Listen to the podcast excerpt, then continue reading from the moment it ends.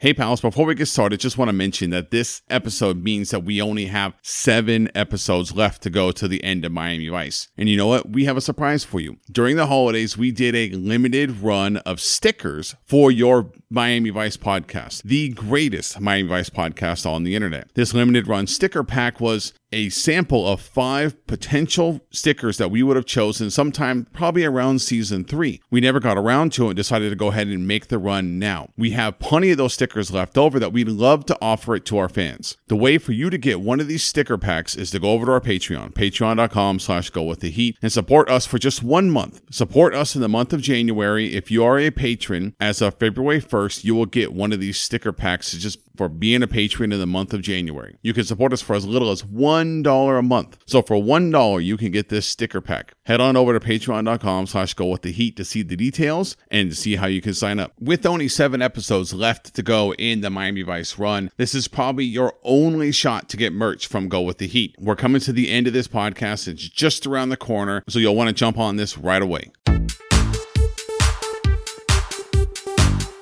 Hello and welcome to Go with the Heat. I'm Dominic. I'm John. I'm Melissa. And this is your cultural guide to the phenomenon that was Miami Vice. This week, we're talking about season 5, episode 14, titled The Lost Madonna. It originally premiered on March 17th, 1989. It is written by Robert Goethals. This is the only episode he wrote, but he also wrote for the show Swamp Thing. Well, that Hmm. explains a lot. I'm thinking no Emmys were won by him. I'm just As- saying, Swamp Thing does not strike me as a show to win the Emmys. As a serious fan of trash movies and TV shows, Swamp Thing is like on the Mount Rushmore of trash movies and TV shows. The show is really bad. I remember it because my dad liked to watch it. We're coming around on everything coming back, and I believe that there is a Swamp Thing series coming back for either the DC streaming service or the CW. It's One of the definitely two. Yeah, they definitely announced a new Swamp Thing TV show for the DC streaming service. And they said it's going to be more serious like the comics. Um, I mean, I don't know if you guys have seen the the stuff that's coming out for the DC TV. No, I haven't. It don't look good. All I know is I was gonna get the DC streaming service. Thing that turned me off about the DC streaming series was they they were gonna make all these shows for it for the DC base. Started looking at a lot of these shows, and they are very aimed at lower age groups, like preteen level. Popular on the CW. yes. I watch Arrow and I watch Flash and those types of shows. Even these ones were a little bit too too young for me. I was hoping that the street with the streaming service it would go the other way. The stuff we can't show you on the CW we'll put here. That's the way they You know. hyped the Robin series. I thought we were gonna get Marvel Netflix style shows on the DC streaming service, and we're not. The director is Chip Chalmers, and this is his only directing credit. He's also the assistant director for 20 other episodes. So he's kind of a Vice veteran. And I'm going to throw everyone for a loop on this episode. This is out of the ordinary for Vice. And I liked it. I liked everyone. Eh. Let that set in. Isn't bad. I'm looking at you. Before we get started, I can check in, school in each other's lives. Pals, Melissa's on a movie streak. Last time we talked, we talked about how Melissa went and saw Creed 2 and she talked, professed her love for Rocky and how her world revolves around Rocky. But that's, a, that's another thing in there that might have more of a pull than Rocky.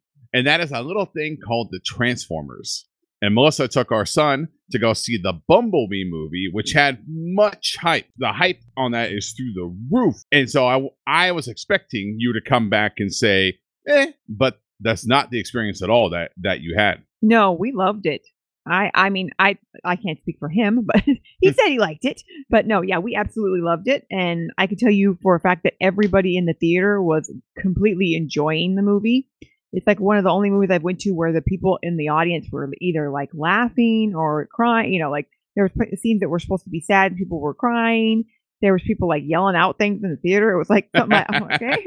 Yeah, it's perfect for the people who love the Transformers cartoon of the 80s, the original. It's got all the nostalgia stuff that you want, the 80s nostalgia. It takes place in 1987. I'm not going to talk about anything else because I'm not going to give any spoilers. But It's gone away from the Michael Bay experience Transformers. oh yeah, no, there was no. uh, To be honest with you, there was very. Li- I will say that there was very little explosions. It's all about like Hmm. it's like heart and the the girl who's in it, she was the one from True Grit, so she got nominated for an Oscar Mhm. for supporting actress. She's a very good actress. There's no slouching in this movie. There's John Cena in this movie, but he, he plays the military guy. Okay, because you were worrying me. I was starting to think it had like old Yeller ending. The kid had to take Bumblebee out behind the barn. Uh, I wouldn't watch a movie where Bumblebee had to go behind, behind the barn. I love Transformers. Like nothing touches Transformers. I, I would be crushed if they killed somebody. Don't you touch Optimus So- so Prime. We come from the Marky Mark God, gutter yes. of Transformer movies. yes, it's really good. It really was well written, well acted. It had the perfect amount of like 80s music and and uh, 80s. There was even a Miami Vice reference. I, I was will gonna say, say, that. Let's get down to the brass tacks, Melissa. Where's the vice? The Vice was in there. There was a Miami Vice. The, the one of the Mm. characters goes, "I saw this on Miami Vice" when he, did, he started doing some erratic driving. But yeah, the music's perfect. It's got all the like the popular music, and I mean, I'm a California girl, so some of it takes place in Santa Cruz Beach Boardwalk, where I was a teenager. So a little bit of that nostalgia too.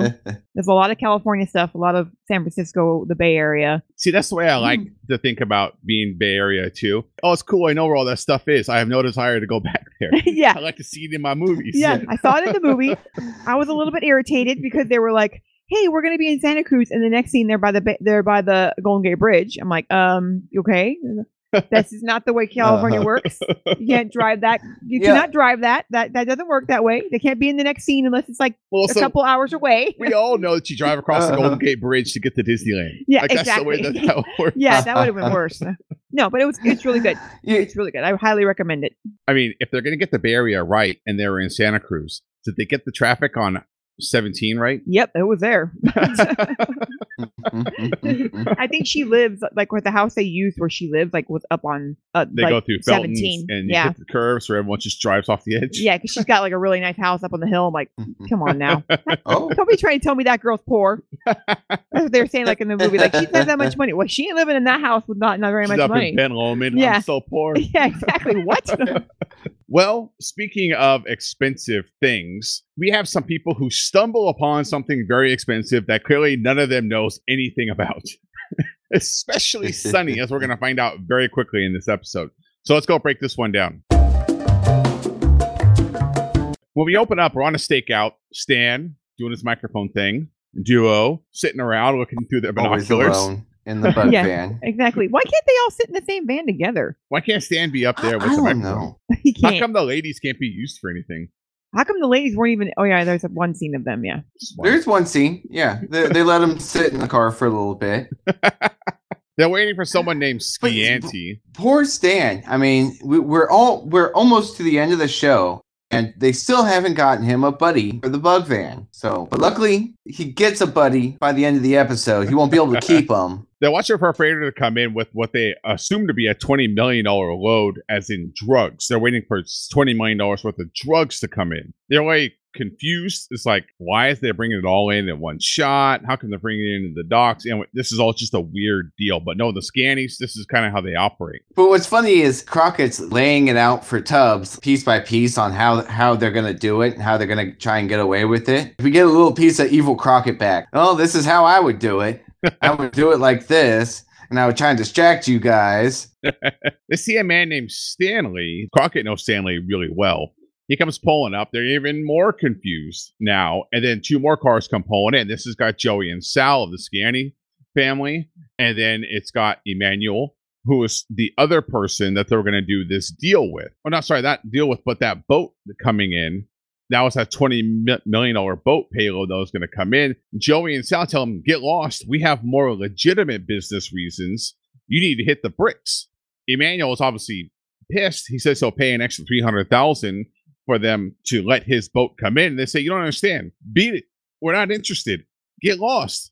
And this is the best open in Vice history because essentially we start out with a drug bust, and then the drug dealers decide, no, n- no deal, no drug deal. So, like the Vice crew's kind of standing around, like kind of, we've got nothing to bust now. After he turns away the drug deal, uh, they go inside, and there's Tubbs and Crockett are listening. Sounds like they're having a good time. Like they got a bunch of hookers in there. The whole time, there sees cats meowing loudly in the background. Some cats were getting it on. That's what was going on back there. I know my What- what cats. the hell's going on and with the cats? Tom cats were getting some loving. One of them even comes. One of them even jumps out at, at Crockett. Joey and Sal grab a bag and they leave. They leave Stanley there by himself. Stanley gets two bags, puts it in the back of his truck, and Crockett comes walking up and says, Hey, by the way, I'm a cop. I'm placing you under arrest. Stanley is in shock, but then he gets saved, almost saved, at the last minute because these two cats come jumping off the roof. And you know, Sonny, he is deathly afraid of cats. So when those Apparently. cats jump down, he just books it. The man who had a crocodile for a pet. Don't throw a cat at him. They startle him. He goes running. Shootout begins. Stanley starts shooting at Sonny. Tubbs comes walking up from behind Stanley. He tells him to freeze. Stanley turns around, fires at Tubbs. Both Tubbs and Crockett fire at Stanley, drop him, and that's the end of Stanley. And you know, you figure their investigation. But no, they Yeah. open those bags. They find a bunch of really bad art. So, but we'll get to the art in a minute. I just want to uh, point out that they don't have a bus. The ball's through, but they feel like they need to shoot someone still. Like we're here, we might as well shoot someone. yeah, I don't know why they Um, needed to because, go I mean, they could've- arrest Stanley. Because they thought he had hookers in Yeah. there. They're like, oh, he's got hookers in there. They were finally going to bring back some hookers. What are you guys talking about? no one knows they're, they're observing them. They could easily have just followed Stanley and and the other two guys, seeing what they were up to. and also, they shot him and then left him there and looked through the bags, but no one calls an ambulance. like, what if he's not dead? Well, you know what? These bags are pretty important. These plastic bags full of what could be just like styrofoam that he's throwing away. Sonny even says, like, Stanley always knew it was going to end this way. Okay, let's get into these bags. Yeah, but I mean, like, if if that was caught on camera today, wouldn't there be, you know, like a snap? They'd be a, a big, uh, like paparazzi would be like, "Oh my god, look at this! These, these policemen didn't do their job. They didn't even call an ambulance for this person." Yeah. And, and Miami Vice is just everyday's life. They're like, "That's not our job. We just leave the Whatever. body Uh, here. Stanley's no loss. We're we're Miami Vice. We're undercover. We can't call the police and tell them to come pick up the body." So they open up the bags and those paintings are in there. and They're even more confused. And then we go to the opening credits. Before we move on, this is our chance to check in with this week's guest stars. We got a big one this week. A big one. What do you got for us this week, John? Let's start off with Peter Dobson, who plays Joey Gianti. I want to start with him because it's going to start our trend of Michael Mann and Dick Wolf connections. Peter Dobson also appeared in the LA Takedown TV movie, which would become the movie Heat, which is your standard Mann connection. Got to have one person in the episode that's And he's shown up in like episodes of Party of Five. He was in a short-lived CBS series called Johnny Bago and a few episodes of the H Tales from the Crypt. And then he's been in a few movies as well. He was in The Frighteners. He was in Forrest Gump, where he played a young Elvis. And That's then he I- was in the movie Dice, where he played this impersonator. So I think he plays Elvis pretty good. that's what I remember him as, the young Elvis. pretty much since the 90s he started to get behind the camera he's he wrote and produced a movie called choose life which uh, did pretty well at sundance. It's about two guys who are really obsessed with the band wham! So I mean, who wouldn't be? he also produced a movie called double down with jason priestley quality flicker. So and this is jason priestley now. Jason priestley like back when he probably guest starred with him on party of five That never happened. like Jason Priestley was never on Party of Five. 90210. Oh, it oh oh. wasn't Party of Five. Whatever that, whatever that crappy '90s TV show was. 90210. Sure. I'm insulted for everybody on a, both of those shows right now. Hey, John, John, I'm going to blow your mind because I've never seen an episode of Party of Five. Party of Five, not about high school kids. Party of Five as in a reference to a restaurant. So it's about it's about a family. hmm It's about a family that loses their parents Huh. that you own the restaurant, and Yeah. they, they used to have dinner at Oh, their oh. restaurant like once a week together as a family. So I'm I'm saying that to John because I'm sure he assumed like me, it was just like a 90210 clone. no, it wasn't actually. 90210 That's- was that's just what a I regular thought. stupid 90s show. Actually, Party of Five You're was telling me that. So you're telling me that not a tree on a lone tree on a hill somewhere Hey. in that show? Don't you be comparing 90210 to One Tree Hill. That's not in the same. They're not in the same atmosphere. Significantly less trampolines in 90210. There are less horses, okay? hey, for a man who likes Dawson's Creek, I don't know what you're talking about.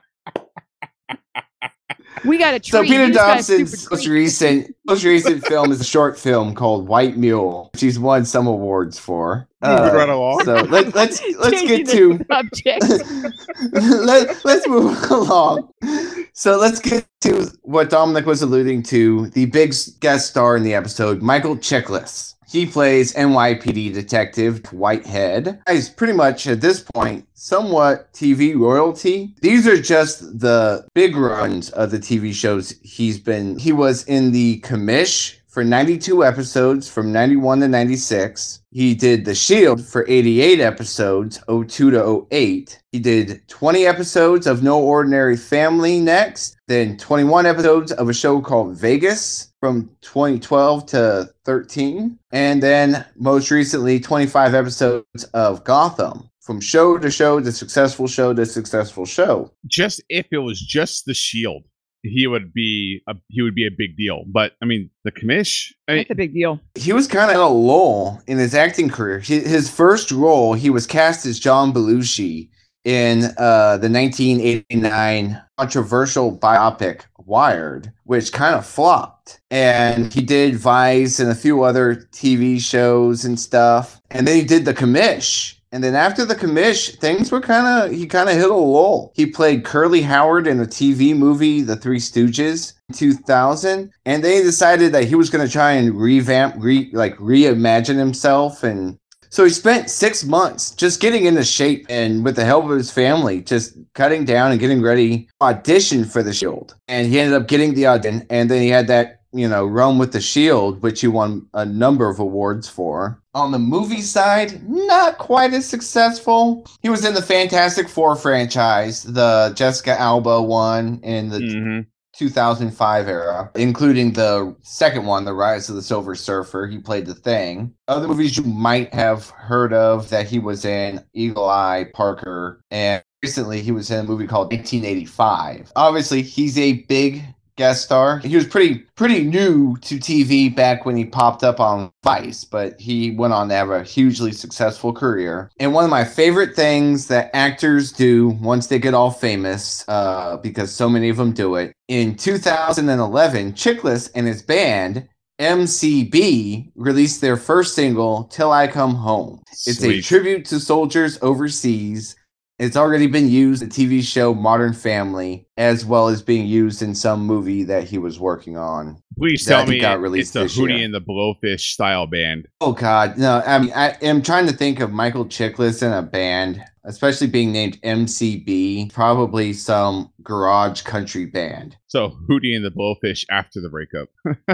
Well, let's move on. Our next guest star is Ned Eisenberg. Uh, he plays Sal Castelli, and you might remember him from such episodes as Lombard, World of Trouble, and Yankee Dollar. The first two, he played Federico Labrizi. and, and then in Yankee Dollar, he played Charlie Glide. He's a Vice regular. He has shown up. He's more, I would say, he's shown up in equal an equal amount Michael Mann and Dick Wolf stuff, but I would say he's more a Dick Wolf guy because yes, he did show up in LA Law and Dragnet, but uh, and Crime Story, but he also is basically the Weasley defense attorney for every episode of Law and Order and Law and Order SVU.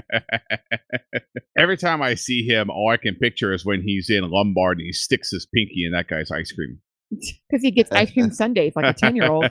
Okay, so our last guest star is Elizabeth Berridge, who plays Julia Gianti. Her first movie appearance was in 1979's Natural Enemies. She would make her first appearance on TV as part of the soap opera Texas from 81 to 82. From there, not much more on the movie front. And 84's Amadeus and 99's Payback are probably her two biggest roles. Uh, but from TV, she would do 21 episodes of a show called That Powers The Powers to Be from 92 to 93, as well as 84 episodes of the John Larroquette Show from 93 to 96. Damn. Realized that John Larroquette was on that long. From there, she would also do Grounded for Life and that is your guest stars. When we come back from the opening credits, we're at the precinct. The duo come into Dad's office and they meet this gentleman. His name is Whitehead, Detective Whitehead, and he is the head of the art thefts unit in with the New York City Police Department. Is he the whole department? Uh, this is another one of those made up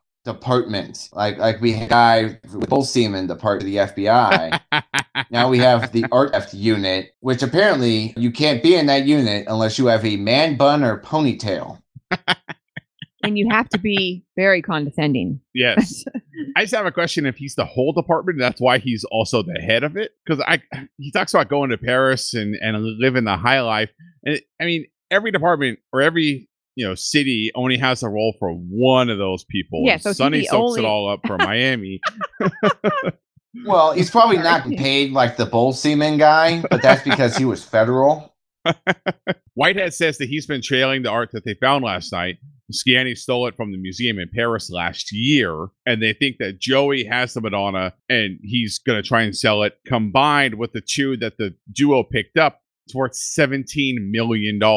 While Whitehead is saying that, Sonny goes, huh, pulls out the picture and starts looking at it like sideways and front ways and starts running his hand over the front of the. Starts touching it. Yeah. he almost drops it. Whitehead almost shits himself watching Sonny you look at those paintings. And this is great. He's been such a so condescending when he's Whitehead is w- when he's talking to him, and then he starts going in about the art stuff, and he's like, "Any guys know anything about art?" They all just, it, it- they're all just like, "No, no, we have no idea. It's a pretty picture. That's about all we know." the big deal out of this, uh, Whitehead says he wants a full media blackout. Dad asks why, and Whitehead says because if they know that the police have the other two, they'll just sit on the Madonna. They won't sell it because it's too hot to move. So they won't try to. So that means that they'll never be able to recover it. They'll just go into like the black market. So from Makes the very sense. beginning, Whitehead is tracking. selling this. You got to trust me with it and don't let it go anywhere because Mm-hmm. I can't wait to get my little hands on it. I don't feel like anything can go wrong. I think They're trusting in Whitehead. It's rare we're going across a dirty cop or anything, so I think we're we're safe. Exactly. Anyone that works for the feds or other police departments, they're always like the cleanest. Also, when they show up out of the blue and no one's told you ahead of time that they're coming, totally He's also the head of the art thefts unit. Is that a real thing? SVU, Art Theft Unit. that doesn't have Well, the same ring Why to is it. the head? Why is the head of the New York art theft unit? Why is he going to like Paris and stuff? Like, wouldn't Also, that be out of his jurisdiction? From Paris. Wouldn't the Paris police be there? Why is New York all involved in this? Because? Paris has so much art, they're like, yeah, whatever. Just keep it. Keep it. We got so much. Out at the Scianis, Sal's telling Joey that they can't find Stanley, the person who they met at the docks, or the spirits, the little pictures that Go on the that sides. the Vice team picked up. Joey says, no matter what, don't let my dad find out about this because one time I told him about a time where I lost a load and he gave me some life advice by lighting my dog on fire. he barbecued his dog. we haven't even met his dad yet, and we already know he's a prick. um, oh, and, and then these two clearly aren't very bright. Immediately wondering, like, how is this going to go the full length episode? the back of the precinct, the team's getting a fantastic PowerPoint presentation about art. Not the art that interests them, you know, the one, the Lost Madonna that they're trying to recover. No, other art that they're being lectured on by a Whitehead, including one that's like clearly just a blank image. Eh, There's nothing there. It's like the wall. And he's like, "Uh, this and that. And, and of course, Crockett, you know, being Crockett, being just a small town boy from Florida, he gets up and rubs the wall. Like, there's nothing there. I might be be just a small town boy, but uh, there's nothing on that picture. It's blank. Also, it's a what you picture, guys are talking about? It's It's clearly a masterpiece. Not a single brush has touched the canvas. yeah, and then Tubbs is laughing at him because he's up there like even Tubbs is laughing at him like you're so stupid, Sonny. You're making us look bad. It's great because he's trying to like teach them art. He's basically like, "This is art." You know, this is this picture, and clearly they don't care. He he even gets like frustrated near the end, where I mean, he basically calls them a bunch of idiots. Better shut up and listen up. it's old school PowerPoint, so that means it's actually like a slide deck. yeah. So he traveled all the way from New York with his best PowerPoint slash slide deck presentation. It has nothing to do with this art. It has everything to do with just art in general. Like he probably gives that speech a thousand times. He decided to show up with that to the vice precinct too. Yes, 'cause they're Uh-huh. too dumb to know about A- art and, and- teach them. So, and this is where it gets kind of silly too. It's like after the PowerPoint presentation, clearly no one's learned anything. And then out of nowhere, Stan pipes up with some random art information. He actually knows what he's talking about, which gets Whitehead all excited. But at the same time, fantastic. But we're still not going to use you as the undercover guy. We're still going to send Tubbs and Crockett under, even though Exactly. Stan Yeah, clearly we said that actually too. knows art. Yeah, I'm like, okay, so why didn't they send him? Because he knows art. Because Sonny can't have anybody else go anywhere. He's like, I have to be involved in everything. Even though later on when they meet Sonny, they're like, don't we know you? Like, aren't you friends with Stanley, Yeah. who just happens to be also missing with this art? Hmm, that's kind of suspicious. This is this is clearly a problem with Dad's management style here. Clearly, Crockett should have been in the van from this point forward. It should have been Tubbs and Stan when the undercover work. but Dad plays favorite. Him and Sonny got some kind Mhm. of thing. They got that time in the hospital. come and sit on Daddy's lap for a little while, Sonny. so here's the plan. They're going to use this copy of a famous painting. They're going to try and sell that to the Scianis, and then they'll be they'll be able to infiltrate the Scianis and then figure out how to get the Madonna from them that way. So they're going to use this fake one that Whitehead happens to have brought with him for this trip too. He assures them they'll never know the difference and it's not real because they could never tell the difference. Out of the Scianis, they're having a hell of an Olive Garden meal out on their patio. Spaghetti and meatballs all around. Uh, Nothing gets more Italian than that, right? Spaghetti and meatballs on the terrace. Papa Scanny asked Joey, Hey, how come you haven't talked about the Madonna? How come you being so quiet over there about it? Joey says, Because we have all of them. We got all three. Everything's good. And Papa Scanny says, Well, you better, because that Greek is ready with this seventeen million dollars. You all better go off and go finish selling that, which ne- never comes up again. As far as like, they never have to Mhm. report back if they sold it. They're able Their to dad's their never in it again. Yeah. the dad's not in it again, right? Yeah, which is extremely weird because um, you would think he would take notice when his son, you know, never comes home again. well, maybe he doesn't like Joey very much. He's like, you know what, honey, Yeah, don't I- come back. I don't know, but Joe almost blows it. The dumbass is sitting there stuffing spaghetti in his mouth, and he starts like describing the picture. Yeah, we got the one of the girls playing baseball, and the one of the other people wrestling. Like, like he has no idea what's on these damn pictures. Like, shut up. So now we're gonna get to Fancy Tubbs. Fancy Tubbs is out at the Zerum Gallery, and he talks to Julia Sciani, which I was thinking it's sweaty time. I just the fact that they slicked his hair back, but then left him a little bit of curl in the back. Like he didn't have enough to do a full man bun, so they left him with like a little two inch perm along the back. He's got the scarf situation happening again. Tubbs tries to lay down some painting knowledge, and Julia's like, "Whatever." I don't care. I it's like I'm a I'm a professor of art history for ten years. She's like, "That's cool, I guess." What do you want? I'm willing to bet none of that was correct either. he eventually gets around to through this uncomfortableness that he's got something for sale. So they go to the back office and she offers 200,000 for that copy of the painting that they're using to set up the scannies. They bargain a little bit. She eventually says 250. Tubbs agrees and they're going to do the exchange at the Colonnade Hotel.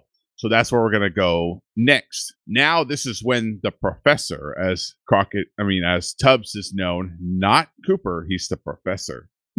I was wondering if he gets to keep those suits or if those were in his repertoire No, already. No, those are his. so But, now, guys, Stan got a buddy.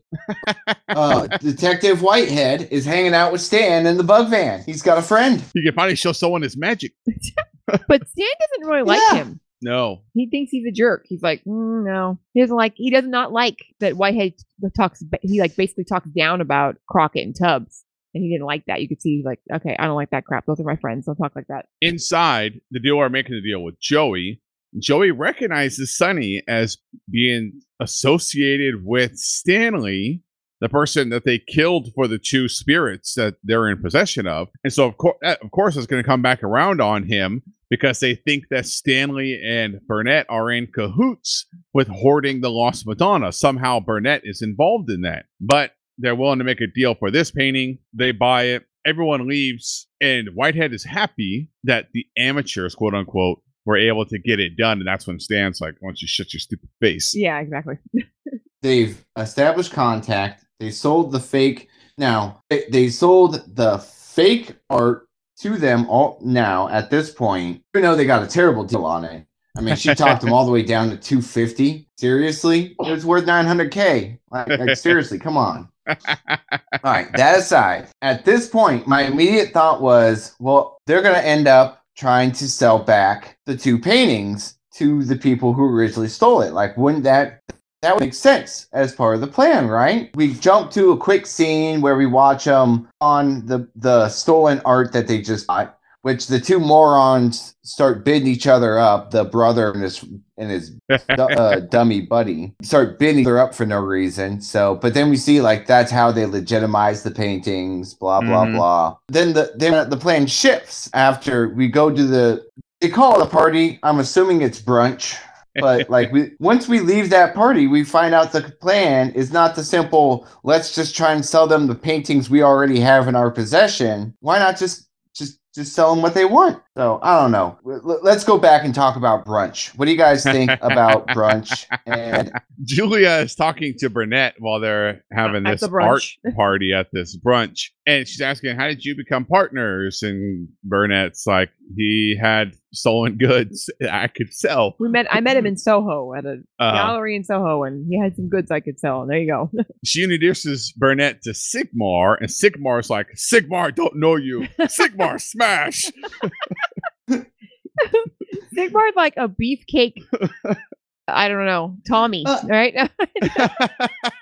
Tommy Wiseau. Uh, it was great. Tommy what's Wiseau. great is uh, what's great is that um, Sonny tries to fake like they know each other, and he says like, "Oh yeah, I'm so you know, so we met so and so's house, Sigmar or whatever. Weren't you with those three Chinese girls?" And then he kind of gives him a, a weird look, and it's like, like What did Burnett what just was that guy to? doing with those Chinese girls? Wait a minute. Yeah, then he Or goes, Cox just goes along. Yeah, yeah, that was me. I was that pervert. yeah, and then Sigmar's like, "You are a very bad boy." Okay. What did you just agree to, Sonny?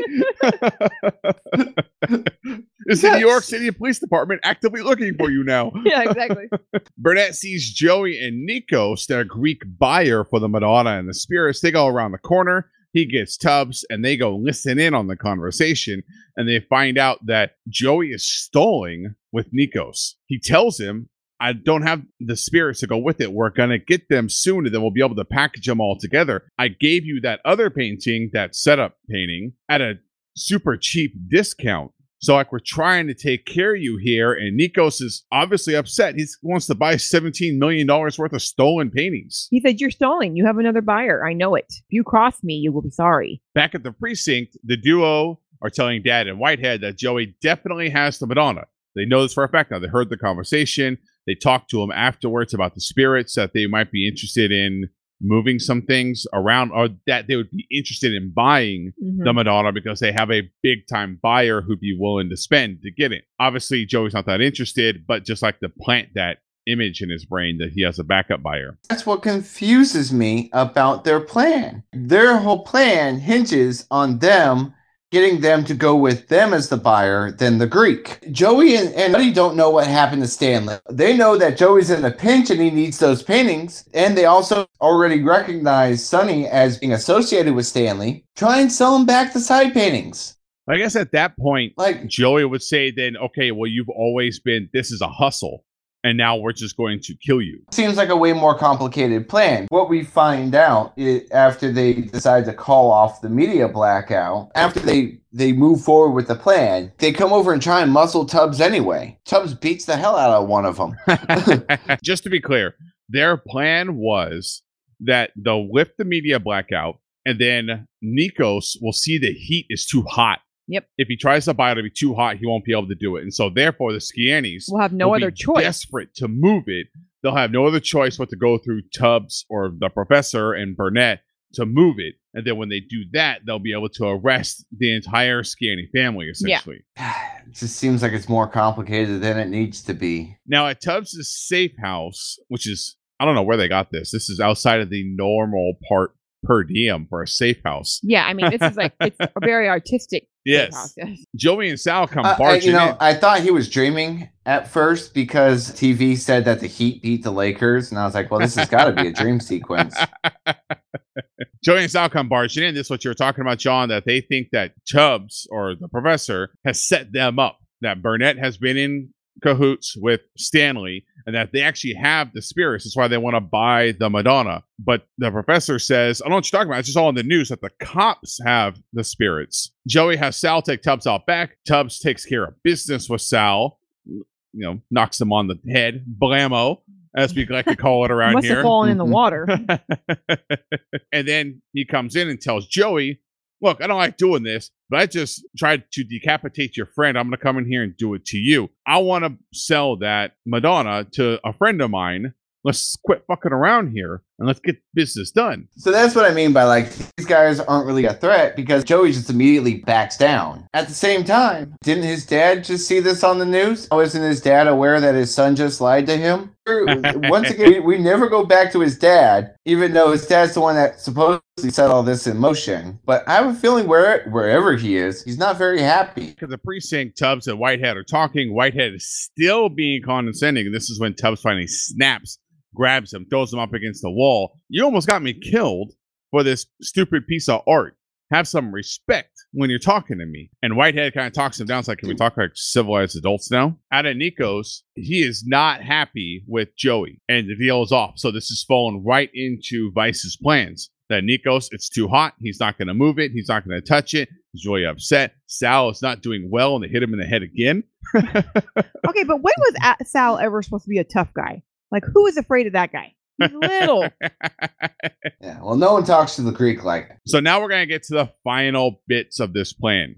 At the precinct, Whitehead is explaining to the whole Vice team that he can't get the money from the NYPD, enough cash to be able to make the buy from the Scannies. Dad says, that's fine. We'll just deal in heroin instead. We have enough heroin in there that'll that'll be equivalences. As long as we get it back, we'll be all right. Whitehead then says, okay, fine. I guess that's not ideal, but that's what we'll have to go with. But I have to be involved. I have to be there. I have to be the one that does the exchange because it's artwork that's under my responsibility and it's my top priority. No one in the Vice squad thinks anything is suspicious at this point with this guy that came out of nowhere that now says, I can't get the money. Can you spot me? Also, I have to be there. It's a little suspicious, Dad. Where are you on this one?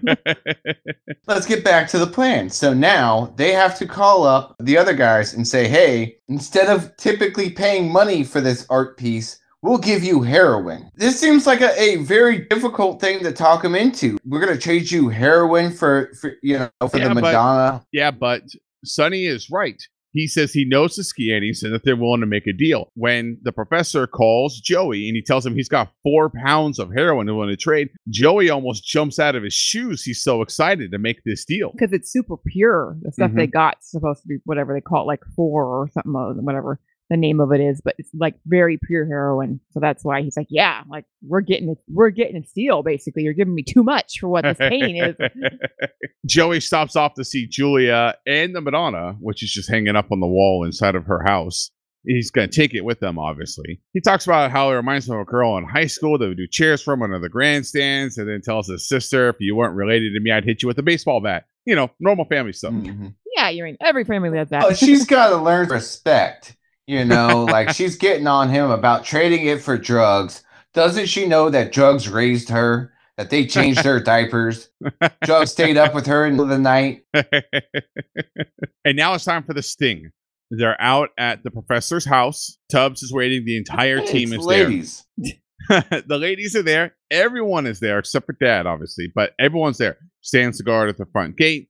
Ladies are there waiting in their car. Duo are inside with Whitehead. Joey comes in, not thinking anything is up. He just comes in, it's like, here you go. Here's the box. Let me see the heroin. He even's like, hey, uh, why are we in a rush? Let's party a little bit before we get out of here.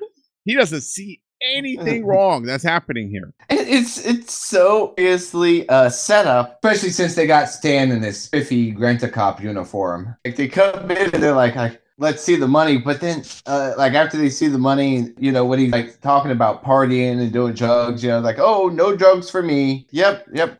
Those are the drugs. That's the money for it. the professor isn't having anything of that. He says, "No, let's. I want to. I want to get my hands on it right now." Whitehead goes out alone with Joey to go get the Madonna. No other police officers go with them. Whitehead knocks out Joey, takes the Madonna, calls in on the radio, says "Officer down." So all the officers, including the ladies, go running in.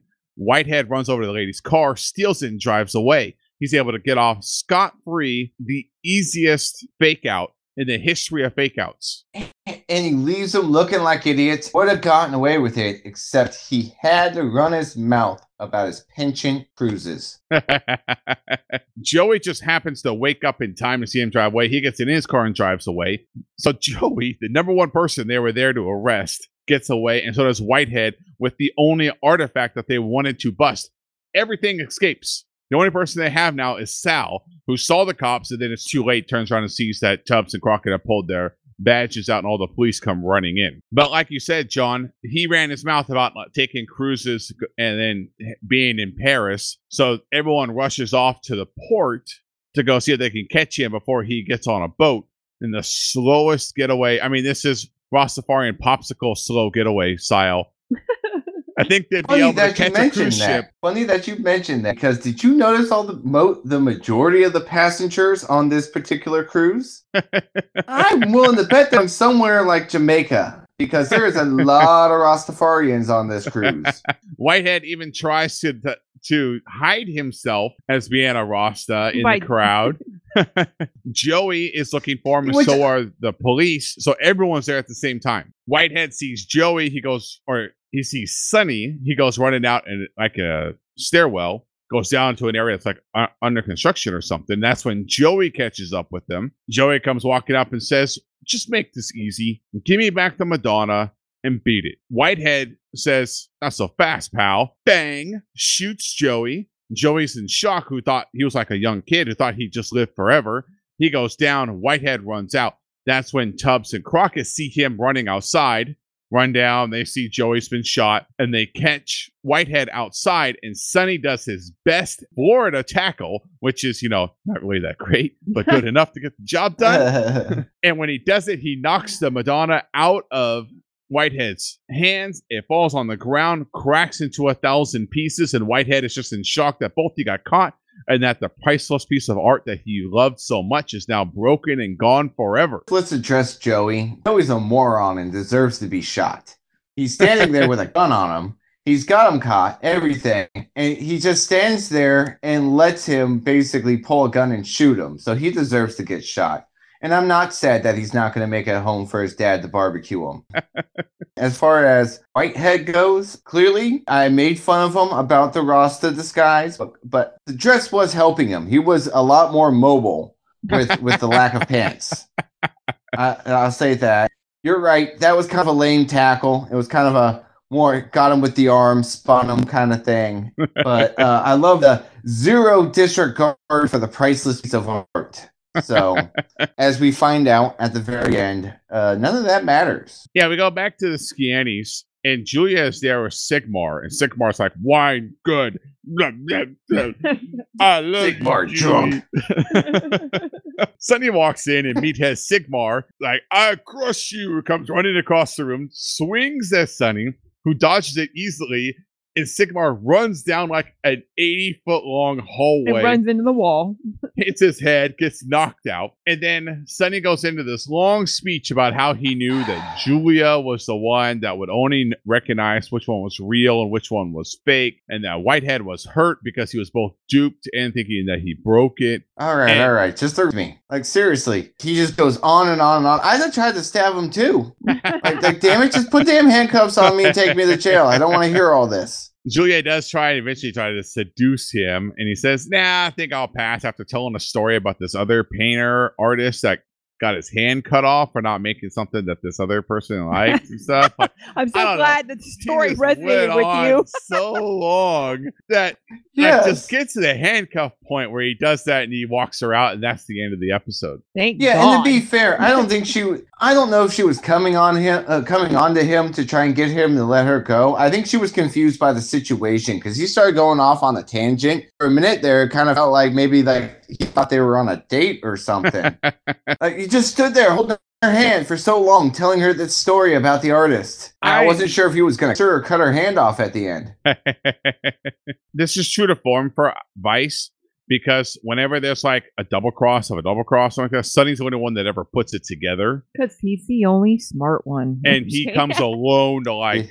I figured out you double cross. Yeah, And exactly. at least this time, the person didn't get away with promising him full payday, and then he realizes that he got duped again with an empty briefcase, like in that episode Yeah. with the with that guy that convinces everyone that he's oh the bull seaman. Bull seaman. Yeah. Yeah. Yeah, with the, the bull, Bull seaman. Seaman episode, yes. Gets Dan, Yeah. gets Sonny, gets everybody. I have many more thoughts though Oh, on I do this episode. And like I said, I'm gonna defend it. I liked it. I liked it, regardless of what look I'm getting from Melissa right now. Before we do and giving our final thoughts, let's go talk about this week's music. Let's go over there and talk about this one. All right, John. Music this week is one band we've heard from before, and one I'm just anticipating your pronunciation. Your pronunciation. Your pronunciation. Anticipating your Pronunciation. I'm anticipating your pronunciation too. and one I'm just waiting for you to talk about because I've never heard of this band before. what do you got for us this week, John? All right, so let's start with the person we have seen. We have She's Waiting by Eric Clapton, aka Slow Hand. Eric Clapton's shown up in the music a little, uh, quite a bit. He's also shown up in quite a few episodes.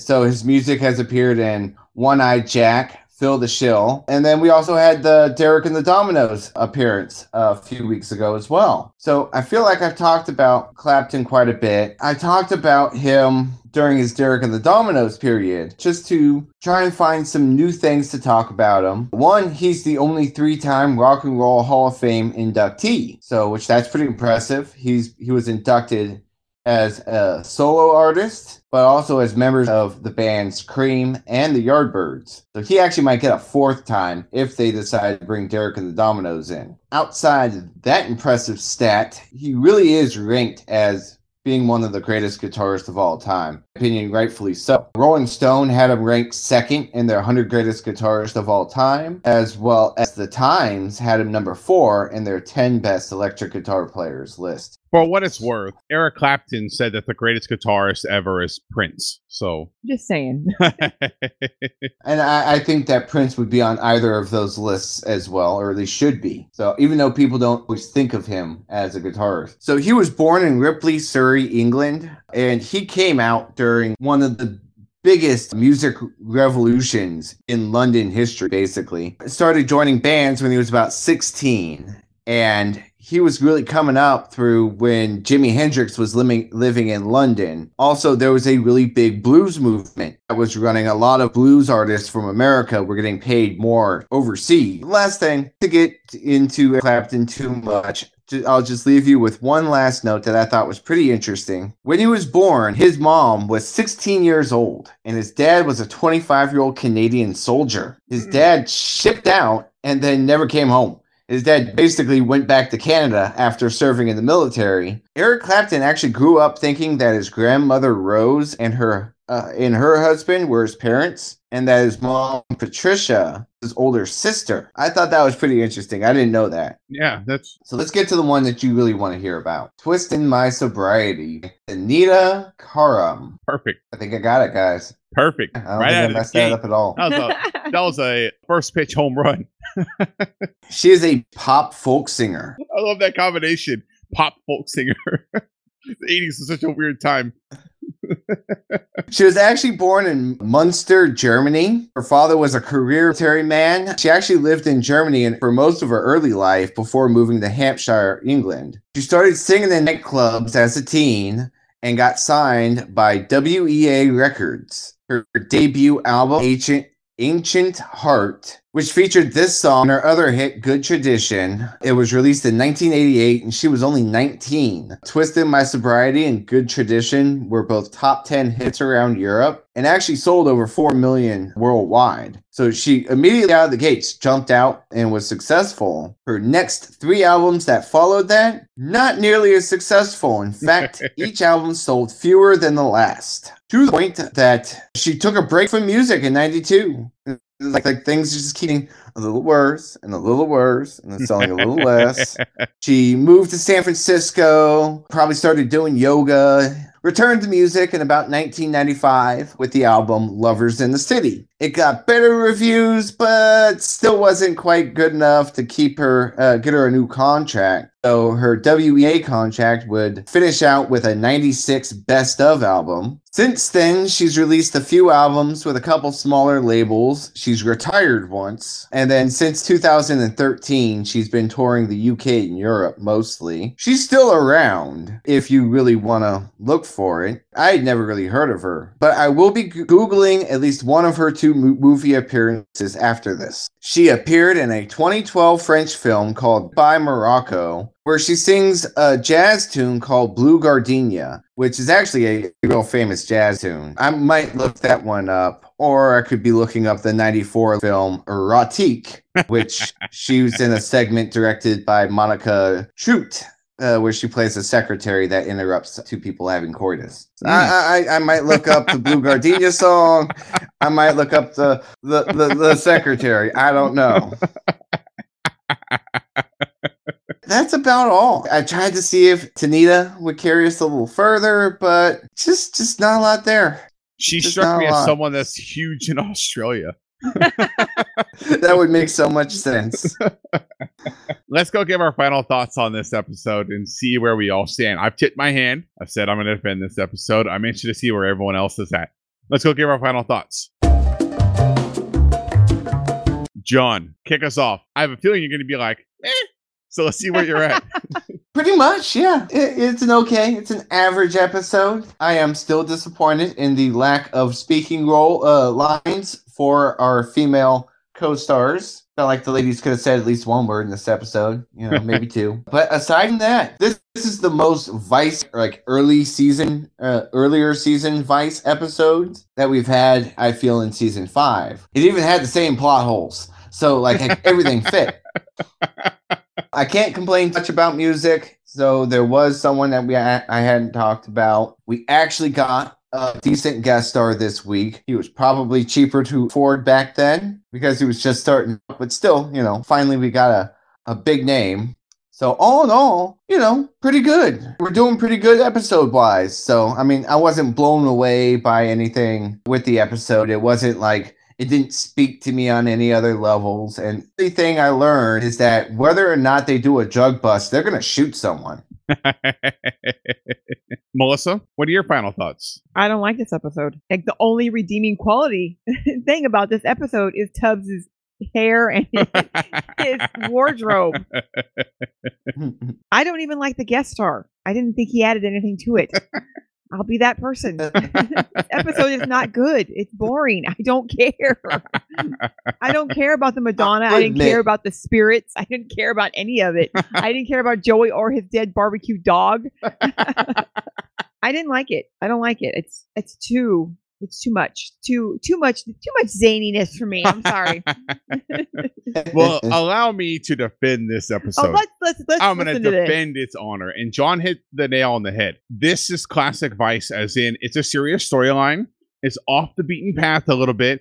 I do like it when they do the Cocaine Cowboys best, though those are my favorite episodes. But when they go off script, when they're this wasn't like the FBI asked us to be involved with this they actually stumble on it. They think that they're going to do a drug bust with this guy Emmanuel, and they stumble into the art, so they're kind of locked into it because it's the Scanny family and their drug dealing ways. So, so there's a legitimate reason why they should be mixed up in this. It's zany. It's fun. They have a little bit of fun here and there. They make some jokes here and there. It's kind of goofy at times, which is in season one and season two of Vice. That's what's really good about those episodes is that it doesn't take itself so seriously that it can't have a little bit of fun every once in a while. I'm with John on the ladies. Melissa, I know you've mentioned me before. It's like keep asking for it because you're not going to get it. You ain't getting it. yeah, that's more than you're going to get for the rest of the season. the ladies are non-existent. They did something to piss off the writers. I don't know what it was. but yeah, this felt more like a original episode of Vice than it did season five. That Burnett story arc, man, it really messed with all the storylines after it. And this is what I loved about Miami Vice is that We have the team, they're working undercover, they get double crossed by double cross, and they have to they get mixed up in something that's probably none of their business, and occasionally they have a little bit of fun doing it. That's when Vice is at its best. That's what that's the way I like Vice, and I kind of miss it from season two. And we get it every once in a while. That's my defense to this episode. But there was no fun in this episode. What part was fun for Tubbs? Wearing that stupid scarf on his neck. That's what I'm saying. It's like it's not necessarily that they're fun that they're fun. It's like the show is aware of its Yeah, like, a little bit of cheese factor being put into it. You see this not just how Tubbs like his hair, but you see the suits he was wearing. oh yeah, there was some cheese factor. Oh that. yeah, yeah. best uh, part of the episode was polka Sigmar. dot, the the polka dot bow tie. Academic Tubbs is the best on undercover Tubbs. No matter how much we love Jamaican Tubbs, the best undercover is academic Tubbs because Uh, he's way out of his league. No, the best is Jamaican academic. Combine them, Yes. and you've got super. I was gonna can't say- beat him. I was gonna say I was a little let down that there was no accent involved. I was hoping for a British accent. Something. Come on. And that's going to do it for us this week on Go With The Heat. We hope you enjoyed this episode. We would love to hear from you. Email us, gowiththeheat at gmail.com. Check out that website, gowiththeheat.com. You can find all the other ways to contact us, including Twitter, Facebook, Instagram, not Tumblr anymore with the porn ban, but you know, you get the point. Like you can find us all over the place. You can get a hold of us. We'd love to hear from you. We'd love to hear what your thoughts are on this episode. Set us straight. Good, bad, in the middle. Defend my defense. Defend me. I have everyone against me. Defend me from my wife. And for Help those of you go- trying to Google it, the film is erotique. It's E R O T I Q U E. You're welcome. we would love to hear from you. By the way, this is episode 14. We are that close to being done with Miami Vice. So we would love to hear from you. Get in there while you still have the chance. The other thing I would like to mention is, like I mentioned at the top, we have a very special sticker pack going on right now. If you subscribe to our Patreon for as little as $1 a month, you make a pledge for $1. And February 1st, that $1 comes through, we're going to send you a custom sticker pack that we made. It was a limited run. We don't have that many copies of it. We made it kind of for ourselves. We're on the holidays. We have some extras. We're going to give them out to peep to fans of the show. For one dollar, you can get that sticker pack. Five custom stickers designed by our own Jenna Barham, who's in our season one show. She designed those stickers. You can get those for as little as one dollar. Subscribe to our Patreon. We're giving away to everyone who subscribes to our Patreon. So make sure to go check that out. There's other ways to support us too, other than that Patreon, where you can get that free sticker pack. And then you can also email us, goldheat at gmail.com. But we would love to see a review of the show, in particular with iTunes. If you have a chance to go give us like a five, you know, eh, something simple, just a five star review. Just, you know, the most glowing review that you can give us. Go over there and give that mm-hmm. to us when you have a chance. That's going to do it for us this week. We hope you enjoyed this episode, and we'll see y'all next time. Bye, pals.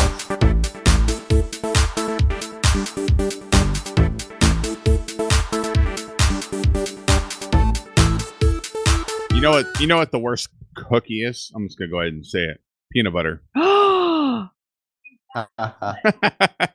you I, you know, I can't argue with you there. Um, it doesn't do anything for me.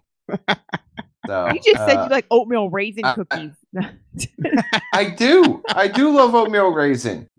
If if you make it with the right, if you make it with brown sugar, you, you know, like they're they're delicious. They're the best damn cookie in the world. Peanut butter Cookies don't do that for me. They're usually oh, please. Chocolate chip cookies are not even that good. There, I said it. now we're just saying things you can't take back. There. Truth. Gonna do a cookie podcast after this.